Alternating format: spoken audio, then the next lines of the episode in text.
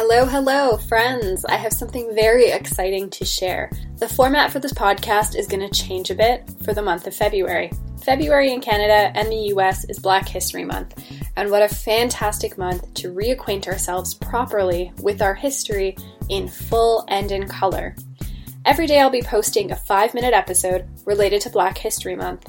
For example, Black Canadians that you should know about, monumental policy changes that were fought for by the Black community and their allies, book recommendations, events taking place across the country, and how anti Black racism continues to manifest today in a number of ways. I'm really looking forward to sharing daily podcast episodes with you.